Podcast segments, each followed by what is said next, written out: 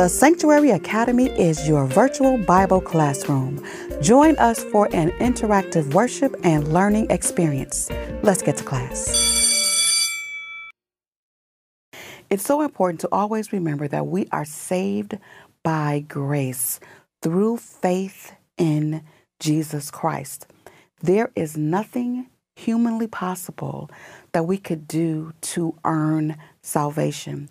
Jesus came and he died to pay the price for our sins. That's what all of the celebration was about a few weeks ago with Good Friday and Holy Week and the resurrection. That is the only way that we have access to the Father. And when we understand that, we can be humble in the way that we serve God, and especially in the way that we try to lead others to Christ. It can be tempting to try to force off your customs and your traditions and your religion on other people and make them live like you live. As Christians, that's not that's not our goal.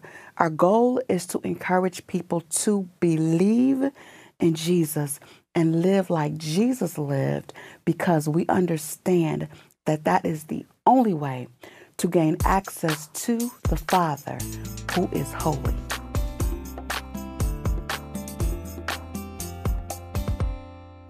As always, it is such a pleasure to have you join me for the Sanctuary Sunday School. If this is your first time here, great big welcome to you. Go ahead, wave at me in the comments and let me know that you are here.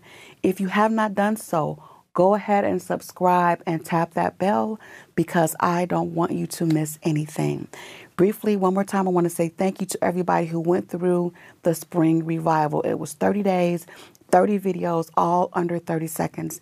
If you missed that, the videos are still there. You can go through that. Um, you can go to the website www.thesanctuary.academy. This week's subject is called to righteousness, and we can find this text in the book of Romans in the third chapter. Now, we see here that the Apostle Paul is talking about the righteousness of the law, and he uses the word manifested. Now, to manifest something indicates that it was already there. It already existed. To manifest is not to create something. When something is manifested, it becomes visible, it becomes attainable, and it's something that you can witness, which is what Paul said. And so now we have access to it. And this is what Jesus did when we speak of the righteousness of the law. And the righteousness of the law of God is accessible to us through faith in Jesus Christ because Jesus paid the price for sin. The wages of sin is death, and Jesus paid that wage for us. And now it is through faith in Him that we can fulfill the righteousness of the law. Because think about it a law the law is just a list of rules and regulations on what you can do and what you can't do. And it tells you that if you do this, then there's this consequence. So, what Jesus did was gave us the power to fulfill the righteousness. So, he didn't come to condemn the law, but he came that the righteousness of the law would be fulfilled in us. So, he did all of this just for us. And so, we see that Rome is also a Gentile city, and there was still a little bit of confusion about what it, what was the requirement for righteousness because you had the Jewish people and you had the Gentiles, and they were still having discrepancies about different Jewish customs that they wanted the Gentiles to adhere to, and so Paul told them, he said, Hey, here, as far as Jesus is concerned, there is no difference between Jew and Gentile. And then it brings us to this popular scripture that everybody loves to quote All have sinned and come short of the glory of God. Okay, in that verse, I want to point out one word to you the word sinned. S I N N E D. That indicates a past tense. So that is not saying that, well, everybody's sinning, so I can sin as well. It's okay. No, that is not what that's saying. That's saying, just like Paul said, there is no difference. We're all the same. We were all in the same boat. We all have sinned and we all needed a Savior to give us access to the righteousness of the law. And that's what Jesus did. So there is no special um, provision for anybody. We all have to go to the Father through faith in Jesus. And it talks about Jesus redeeming us. And then Paul uses the word propitiation, and that indicates a sacrifice.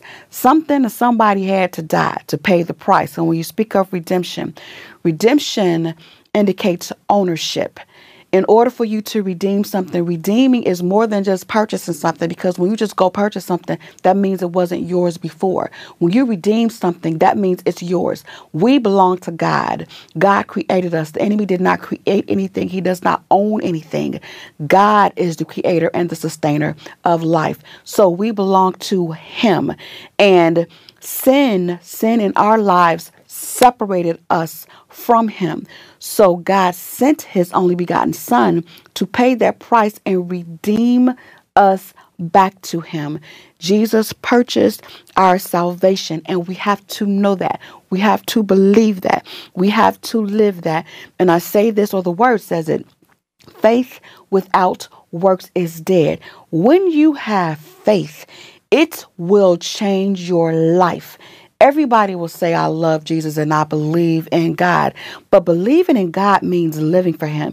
And, and when I speak of faith, I always use the example of a job. When you go in for an interview and they send you that offer letter and you sign that contract, you go to work. Typically, most jobs do not pay you up front. You work at least two to three weeks and then you get a paycheck. Why do you go to work? Because you believe that that company is going to hold up their end of the agreement, and on pay date, you will get some money. That's why you get up and go to work. You don't sign an agreement and then stay at home with your feet up watching TV and expect a paycheck. But sometimes that's how we do God. You can't say, I love God, I got faith in God, and don't do anything and don't change your life and just keep on sinning. No, that is not what it is. See, we have to fulfill God's righteousness. We are called to righteousness, you know. And uh, the old people used to say, He called me out of darkness into the marvelous light, the light of the righteousness of Jesus. And so we are now no longer held accountable for past sins. Jesus handled all of that. All we have to do is have faith and live right and do right and obey the Lord. And then it talks about boasting. You know, there is no room for boasting in righteousness because none of us deserve this. It was a gift to all of us. And sometimes we, we get so um, caught up in, in, in what we do and what we have for some reason, we start to think that we're better than other people or we're more than other people or I'm saved and you're not. And that's not what it's all about. What if Jesus had that attitude? What if Jesus said, Well, you know, hey, I'm the Son of God, I'm holy. I'm not going down there with them people, them sinners, and I'm not giving my life for them. I'm better than them. What if Jesus had that attitude? If Jesus were like some of us, none of us would be saved. So that's why I thank God for Jesus, and that's why I thank God for faith in Jesus, and I thank God for his righteousness. And then it speaks of justified justification. The law cannot justify you. Again, the law is a is a tool to measure what you're doing. It has no ability to justify you. Justify means to be made right, to be brought up to a specific level, to a necessary level of righteousness. And that's what Jesus does for us. And it is only through our faith in Jesus because God is the God of everybody. And Paul addresses that. He said, Do you really think that God is the God of the Jews only? Now, think about that because we can translate that into modern times because sometimes we, we get caught up in our own thing and, and we think that we're the end all be all. And sometimes we act like, you know, nobody is saved but my church, you know, my congregation, my denomination, or whatever. And you see a lot of strife you know, with people wanting to condemn other people like, you know, we're the only little group that's saved. But think about that. Think about how small that makes God. And I say this all the time. Church salvation is not a small social club for me. I serve a great big God. I serve a God of the universe. My God can save cities, nations, countries, kings, rulers, presidents, CEOs, millionaires, billionaires, trillionaires. My God is the God of everything. So why would I try to reduce him down to what I'm in control of? God is in control. And when I have faith in him, it elevates me to a level of righteousness and it gives me the ability to draw people to him. And that is what Paul wanted them to understand. We are called to righteousness. You are not called to Val standard.